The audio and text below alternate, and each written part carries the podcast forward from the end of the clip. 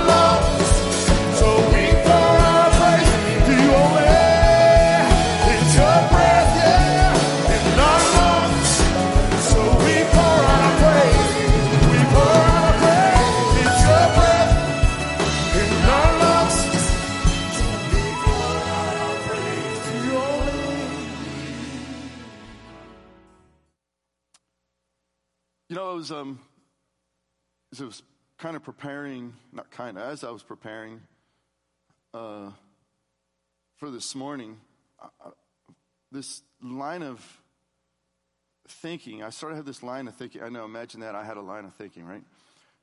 um, that I think sometimes we we uh, we become separated from the Word of God. We, it's, it's, we, we segregate ourselves for us. We, we look at life and, and the life that we're going through, and, and we see the Bible as, uh, uh, well, there, it's a story about things that happened in the past.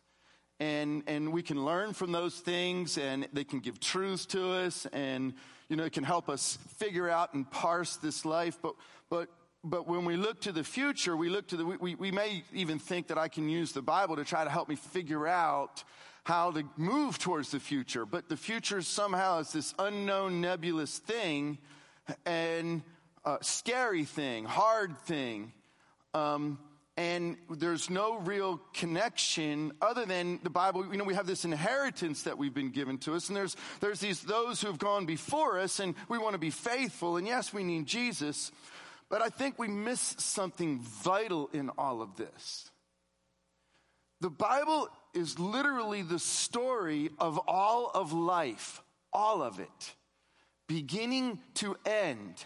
And since life is not over with yet, it's also our story. Now, think about that for a minute and let the impact hit you. What that means is though, yes, I can come to the last page of the Bible and I they stop writing it and they're not writing more Bible. But where does that last page end? It ends in our future, not our past. It ends in what's coming, not what has already gone by. So, what does that mean? Just like we read about Peter and we read about Paul and we read about Luke and Moses and Joshua and, and, all of these characters throughout the story of life, you and I are one of those characters. Your life is no less significant than theirs, no less important to the story that of God's redemption in creation than theirs.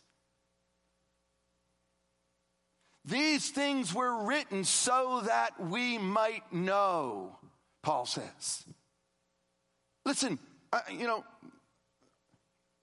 what we miss is this because we, are giving so very few moments in, in that history. We're just given these, these, these punctuated moments that we miss a very, very important truth.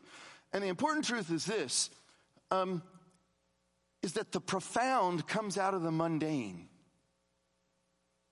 What does that mean? That means we open up the, the book and we see all these stories. We, we see these miracles happening. You know, we see Peter preaching a, a message and 3,000 people come to Christ in one day and the Holy Spirit's blowing through the place. And we miss the fact that he went to bed every day just like we went to bed. He got up every morning we got up. He had to take a bath every day. He had to take care of uh, all the daily things day in, day out, every day, every single day, all of the mundane. His life wasn't those messages every every day. The profound comes out of the mundane. And I think it's so easy for us to get so caught up in the mundane uh, of things of life that we just have to do to survive, we just have to do to get by, and forget that we're a part of something so much bigger than us. It's not over with yet, but we do know what the end is. It's not a scary, uncertain future. It's a future that we have a part in bringing about. And it's from that place that Peter writes this letter, this second letter, uh, this letter that he says, listen, this, this is my one chance to leave with you those things you're going to need that I had, that I needed to get through, uh, to bring me through to what uh, I'm supposed to accomplish, to so you have the things you're supposed to accomplish. And he leaves us with these eight qualities uh, of what it means to be effective, what it means to be fruitful, what it means to have everything for life and godliness. And we've been exploring these things. And he starts with faith. It starts with faith. It begins in that place. It begins with this place where we know that we know that all that God says and all that God does is true, and that the way to all meaning and to all power in life is to take Him at His word. That's where it begins. And everything builds from there. And we've talked about virtue. We've talked about there's this moral excellence. There's this, this, this sense of, of what is everything that is right. And we have a, a moral responsibility to, to add to that faith, to live out that faith in this moral excellence, to, to make the, those, uh, those uh, right choices to, to vigorously pursue what is morally right and, and helpful in all of our relationships. Isn't that the, the two great commandments? To love God with all our heart and to love our neighbor as ourselves? And, and that, that, that as the, the scholars remind us, that, that's like the seed of the kingdom of God. That virtue is like a seed. We plant it and it grows and it grows. How does it grow? It grows because we then pursue knowledge. Do you notice something here? Faith is not opposed to knowledge. The one thing I hear from skeptics all the time, you see it all the time, is they try to say you got faith over here and knowledge over here. And we're glad y'all can live by faith. We're really happy for you, but we live by knowledge. That's not the faith of the Bible. It says grace and truth came. And that is on which we base uh, our, our faith. And, and so we're, we're to add to this moral excellence knowledge. What is that knowledge? That knowledge, it's, it's the same kind of knowledge that an athlete gets, right? It's the same kind of knowledge that, that I'm, I'm not going to wake up today and be a fantastic uh, uh, uh, uh, outfielder. You should see me play wiffle ball. That doesn't happen. It takes practice, a whole lot more than we have. But as you do it, and as you do it, and as you do it, and as you do it, you begin to discern the knowledge of God. You begin to know how God thinks. You begin to have his heart. You begin to have his heart beat. You begin to understand and discern. And, and then we add to that this, this, this next area that we've been talking about. And I, as I said, this is the one area of all of the ones that, that Peter talks about is why does he have to throw self control in the middle there?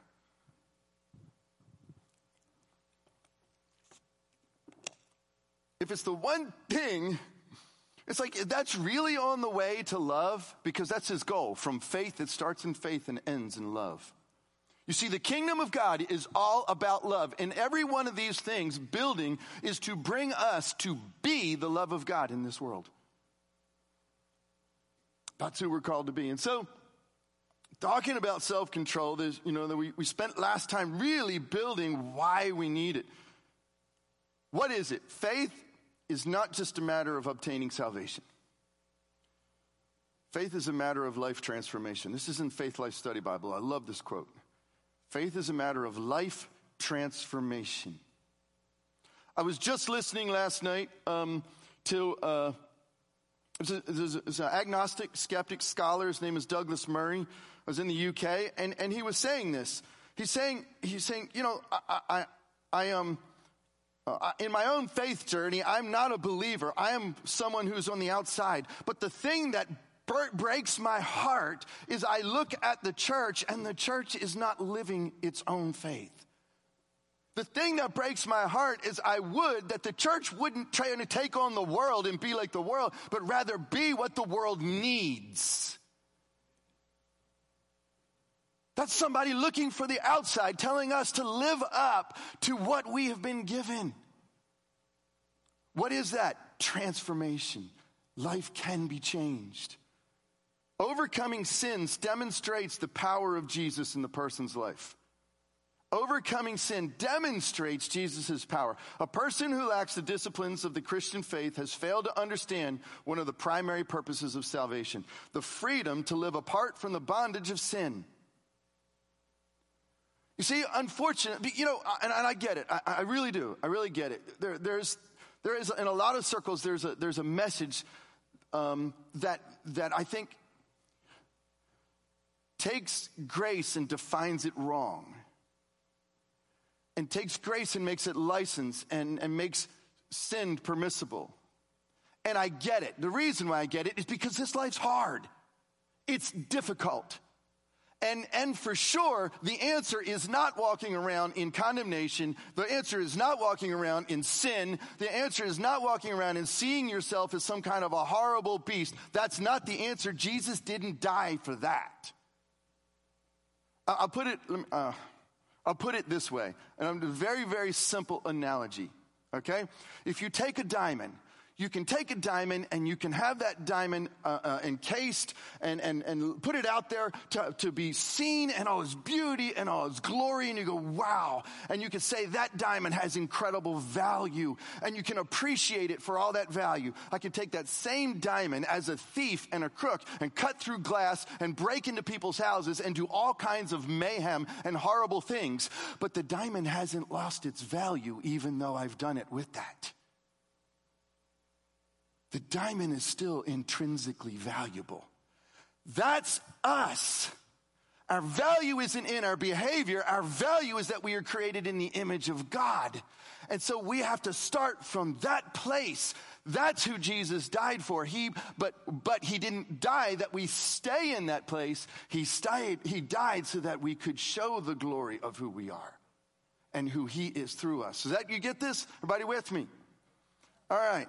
So, I like this uh, I like this. The New Bible Dictionary points this out about self control and, and Peter's usage of it here. It says this in 2 Peter 1 6 self control forms the midway stage in a distinct moral progress of the believer, which commences from faith and culminates in love. He says self control is the middle point. You start in faith and you end in love, and self control is the middle point. And I thought of a, a story that I heard recently that just is, it's set so profound with me, and I think it really points this out. It says this this, this is a, a, a, a lady, a young lady. Um, her name is Yeonmi Park, and she was a defector from North Korea. How many people have heard of her? She's a defector from North Korea. She's uh, not a believer. And she tells her story, and it, I mean, if you get a chance to listen to her story or read her book, I highly, please, please read it. It should be mandatory reading. She comes to one place in her story where she escapes out of North Vietnam and just lived under, I cannot even describe the horror which she lived under, and she says she had it good compared to others. I mean, to even think that, I'm telling you, I'm listening to the story and I'm just weeping as I'm listening to her tell her story. And she comes into, to, to, she's, she has these people that help her to escape into China, but they had an ulterior motive. Their ulterior motive, as soon as they get her into China, they're to sell her into the sex trade. So she's escaping from this to get to this, and she says, This was better than that. This was better than that. She was rather be in this than that. And so, uh, so she, she happens, she, she's wanting to escape and wanting to get out, and she meets some Christians. And the, the Christians, uh, you know, after a, after a while, um, the, the Christians say, okay, listen, if you are a Christian, or if you become a Christian, we will help you escape. And so what is she going to say? She goes, Yeah, absolutely, I'm a Christian.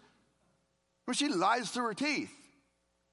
And she goes, starts going to the Bible studies and going to all the services and everything. And, and then she says this, and it, it broke my heart.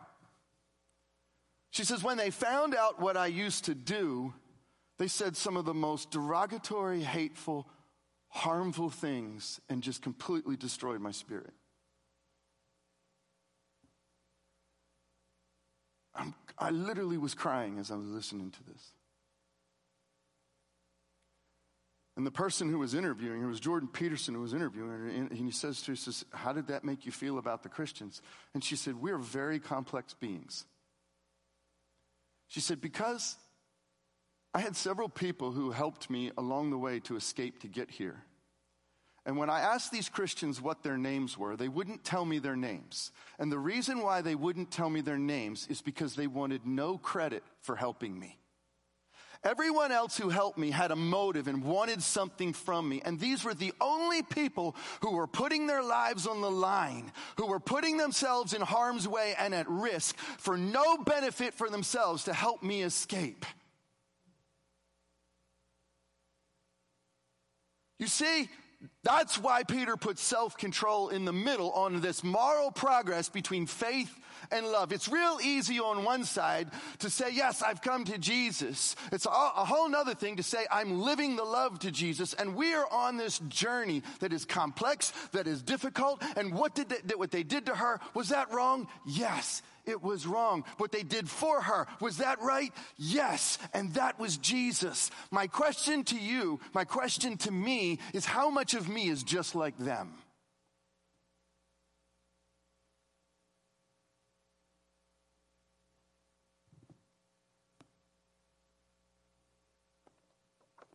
There's a chapter in this book here called Maximum Faith Live Like Jesus, Experiencing Genuine Transformation. Great book. Highly recommend. I don't know that it's even in print anymore. You can still find it like on Amazon's by George Barna. He, he defines these 10 stops on the way from faith Actually, he begins even before faith. He begins with someone knowing nothing about God at all and gives 10 stops on the way to living out the love of, of Christ and being that way. And, and stop number six is this experiencing a prolonged period of spiritual discontent. Experiencing a prolonged period of, discon- uh, of spiritual discontent. And he says this after years of involvement in the Christian faith, most people slip into a spiritual coma. Their faith becomes a series of rituals, routines, recitations, rules, relationships, and responsibilities. Without noticing it, their spiritual goals also slip into a more relaxed state, such as they are no longer stretching their faith muscles and pushing themselves to explore and master new spiritual territory. Rather than sustaining their passion for getting closer to God, they become comfortable with their spiritual experience. But some people realize that there is a silent, unobtrusive kind of nagging that is troubling them regarding their faith. Those who explore the genesis of this inner turmoil sometimes conclude that it is because they have become spiritually numb, engaging in a religious life on autopilot, and are missing the full relationship of life adventure with Christ that is available to them. This season of holy discontent most likely instigated by God to jar them from, into reevaluating what they want from Him and from life is a major decision point for the believers who get this far along the journey. It is at this point in their pilgrimage that they must make some momentous choices. I'm going to jump on down, and he says this. This is a time when serious believers ask the right questions out of spiritual hunger, but are also susceptible to cynicism, doubt, and frustration. Asking the right questions and getting the right answers are two different things. Most believers who get to stop six abandon the investigation once they realize the commitment and cost of moving forward on the journey to wholeness. Instead, they retreat to an earlier stop on the path and simply settle for what the local church and other spiritual entities have to offer. In the process, they retain their good intentions. They retain their good intentions, but typically become either invisible or institutional pillars. In other words, rather than pay the, the price of a deeper relationship with God, they retreat to the shelter of the religious games that ensnare most church people. Now, a small portion decide to grit it out. They reject the normal Christian experience based on the trust that God has something more fulfilling in store for them if they will commit to completing the arduous journey. They cautiously decide to pursue a more challenging, all encompassing, holistic faith experience. They're not sure what they're signing on for, but they figure it must be better than where they're presently enduring. Here's where he finishes. The emphasis during this phase reflects in the initial stages of integration. What is it? The blending and balancing of heart, mind, action, and spirit. So I read that. I asked myself the same question that I asked when I thought about Yeonmi Park's story. Is that me? Am I comfortable? Or am I being stirred in my spirit that says, I know there's a fullness in Christ that I'm not living, I'm not experiencing, but I, I want that. And then I look at it and I go, dang, that looks kind of hard to walk out. No, I'll go back to this and be comfortable here. How often have I done that? You see, I think that's exactly where we are in this list of Peter's when we come to self control. So, how then do we blend this balance between heart and mind and action and spirit? Where, how do we, how do we, to, to bring this blend? What's, what's, what's intended in my mind, as Paul says, with my mind I serve the law of God. In my body, well, let's not talk about that. I don't always make the right choices. But with my mind, I'm serving. How do I blend what I what, that that sense I'm supposed to walk in the Spirit? I'm supposed to be be be uh, uh, filled with, with uh, his love towards others? How do I find the, the balance between all of these things? And there's a verse in Titus.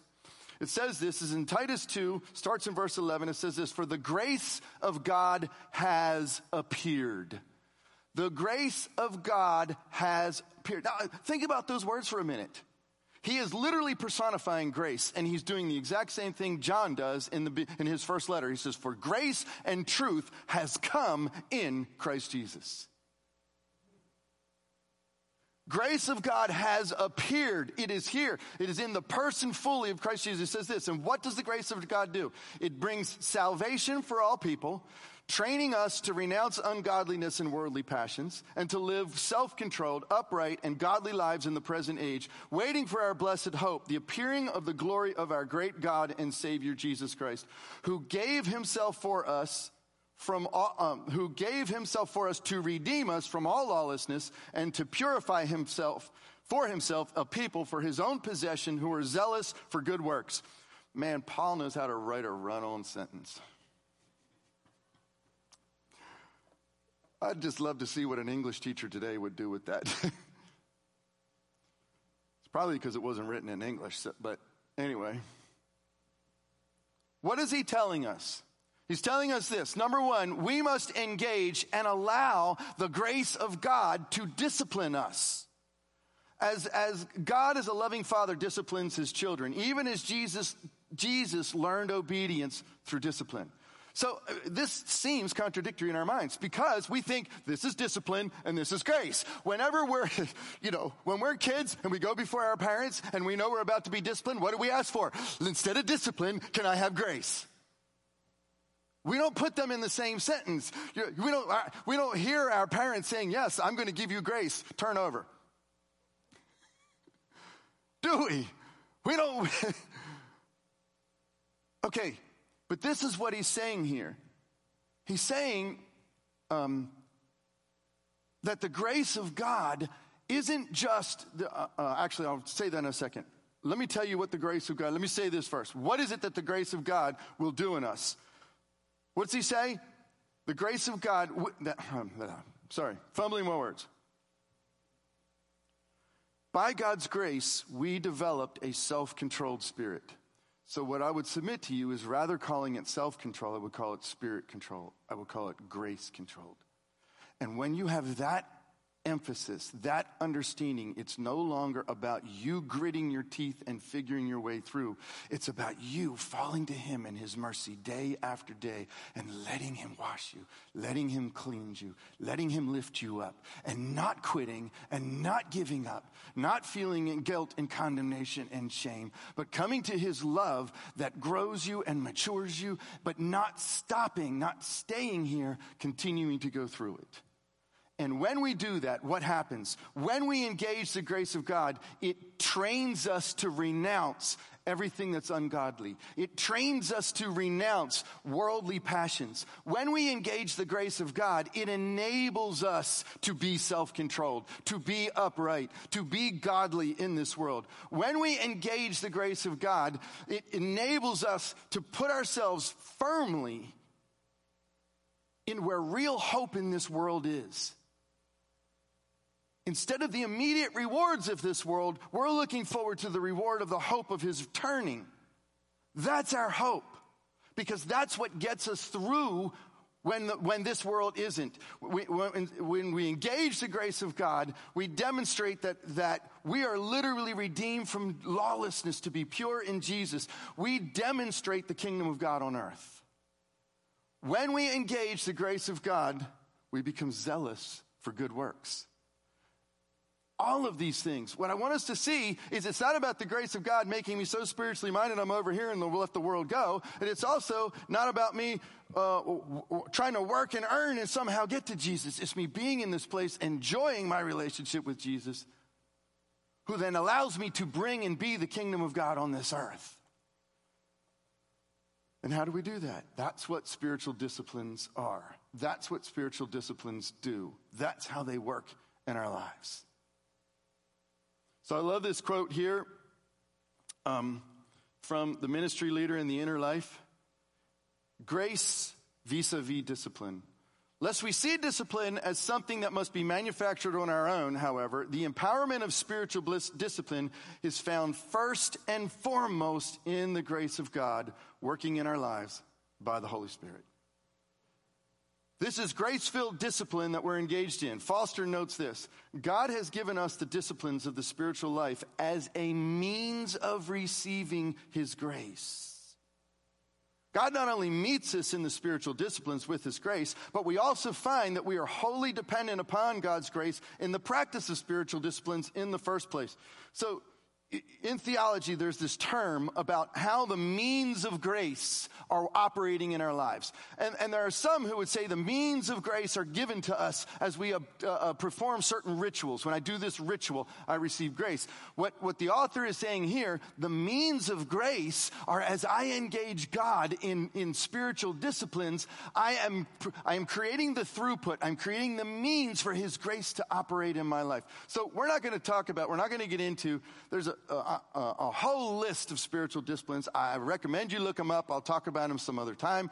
But, but you know, you, things like prayer and fasting and uh, reading your Bible and study, service, help, um, solitude, worship, uh, uh, acts of um, um, missions work, giving. I mean, there's, there's a whole list of things that are disciplines in our lives that we can practice, that we can say, Lord, I want to bring glory to you and focus on bringing those things in our lives. And we'll, some other time, we'll talk about it in depth. The point I'm trying to make is because we can make those rituals to get to God rather than God's means that He's bringing grace into our lives. Have you ever thought of your tithing as a means for God to bring grace in your life? Have you ever thought about as your prayer as a means for God to bring in your, grace in your life? Have you ever thought about solitude as a means for God to bring grace in your life? Have you ever thought about helping someone as a means for God to bring grace in your life? You see, and that's empowered by the Holy Spirit. You see, each one of us, as Peter writes this, each one of us has received a gift. You have a gift. It's not, it's not, a, you don't have to look for it. You don't have to wonder what it is. You already have it. Each one of us have a gift. And he says, use it to serve one another as good stewards of God's what? Grace. You see, when, we, when we're acting in Him, we're literally stewarding the grace He's put in our lives. Whoever speaks is one who speaks the oracles of God. Whoever serves is one who serves. How? By the strength that God supplies. Do you see that's the grace of God operating in our lives? Paul says it this way For this I toil, for this I toil, struggling with all his energy that he powerfully works within me. I love that verse. I think about that verse all the time because I go, man, this is so hard. He says, yeah, aren't you glad my energy is working in you? Amen. All right, so most of us see grace as this great reservoir in God reservoir in God that we can turn to when we need His forgiveness. We see it like it's the pull behind the 70 times 7. I've talked about this before, right? Well, that, though that's true, there are certain elements that true, that, you know, that, that, that, that pull of the 70 times 7 principle, that we can keep going to Him forgiveness, that there is an element of truth that's there. What grace really is, is the fuel that changes us. It's the fuel of the Holy Spirit that transforms us. In other words, it's not passive, it's God faithfully and actively working in us to conform us to Jesus. So, that said,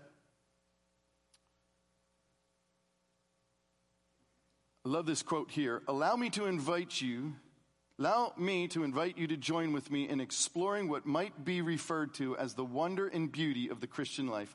That is, pursuing God through spiritual disciplines. Toward this end, there's four areas of discipline to consider.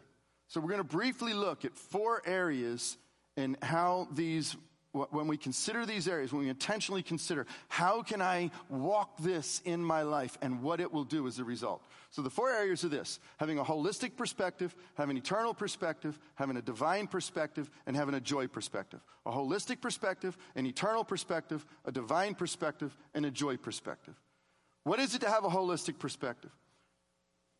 We have a tendency to, to reduce everything to the, to the smallest things. We have a tendency, Jesus, I need you in my life to fix this. Jesus, I need you to fix that. Jesus, I'm struggling with this. Jesus, this is the area I need your help. A holistic perspective says my whole life belongs to Jesus. It's not about one area of my life. It's about all of my life. Jesus, let me give you my life. Let all of life be about you. And, and, and to this end, Paul writes this in Colossians. If then you have been raised with Christ, seek the things that are above where Christ is, seated at the right hand of God. Set your mind on the things that are above, not on the things on the earth. For you have died, catch this, and your life is hidden with Christ in God. When Christ, who is your life, appears, then you will appear with him in glory. Okay. Do you catch what he just said? He didn't say when Christ, who's a part of your life, appears. When Christ, who wants one hour a week from you, appears. When Christ, who remembers that one time when you helped that person and you keep going back, see, God, I was a good person when I did that, appears. Is when Christ, who is our life, appears. And then he goes on the second perspective. What's the second perspective? So we have the tendency to reduce. When we see the, our Christian life, our Christian walk, and we engage in spiritual disciplines for it to be all about life, that is the antidote uh, to, to, to reducing our life to, to um, um, those reductionistic moments. The second is eternal perspective. What is the eternal perspective? The eternal perspective, quite frankly, let me I lay it down. I got a fantastic quote and all that, but let me just put it this way. The eternal perspective is this. We become in love with the world. We look at the treasures of the world. We look at what the world has to offer. Jesus' whole parable about the seed, the seed that falls on the bad soil, so that the, the world does, can't even affect that person because there's so much in the world. The, the seed that falls on thorny soil, that person, all the, the cares of the world chokes it out. The seed that falls on rocky soil, I mean, as soon as it gets hard, it dies. Okay, we, it's very easy to be caught up in the world. The eternal perspective is the one that has yields 30, 60, 100 fold. Why? Because though we are walking in this world, though we may enjoy the fruit of this world, it is, our life is not lived for this world. It's the antidote to being intoxicated with the world. It's the antidote to the, the passions and the desires we have to want to embrace this world. The, uh, the antidote to the, the uh, three aspects of sin lust of the eyes, lust of the flesh, pride of life that eternal perspective. When we say this world is temporary, yes, I'm in it. Yes, I can enjoy and, and be participate in it, but I can't make it my reason for being here. Spiritual disciplines with an eternal perspective uh, become that antidote in our lives. Okay, what's the third one? The third one is, and then, I'm sorry, the scripture, if you can look it up later, Matthew 6, says this Do not lay up for yourselves treasures on earth where moth and rust destroy and where thieves break in and steal, but lay up for yourselves treasures in heaven where neither moth nor rust destroys and where thieves do not break in and steal. For where your treasure is, there your heart will be. You know, when you catch what he's saying there, that whole concept of laying up is spiritual disciplines. You're the one actually doing it. It's applying spiritual disciplines. You're the one. Where are you laying up your treasures? And when we do that, it gives us this eternal perspective. The third, the four, third one is this, is divine perspective. What is a divine perspective? So I can, I can have a holistic perspective, say my life belongs to Jesus. I can have an eternal perspective and say it's all about uh, what's eternal, not about temporary. And I can still miss the main point. The divine perspective says that I am here to see and experience God. I love the Westminster Confession. It asks the first question What is the chief end of man? The chief end of man is to glorify God and enjoy Him forever. We are to see and experience Him. Jesus says this in, in John Eternal life is to know God and to know His Son, Jesus Christ. Spiritual disciplines are to bring us to the end, not only that everything is whole, not only that it's eternal, but that we are now and here walking in this divine nature that will be fully coming ours, seeing and experiencing Jesus. And that is what we're bringing to the world. That is the gospel that we are, that we are touching. That is how we are changing and transforming life around us.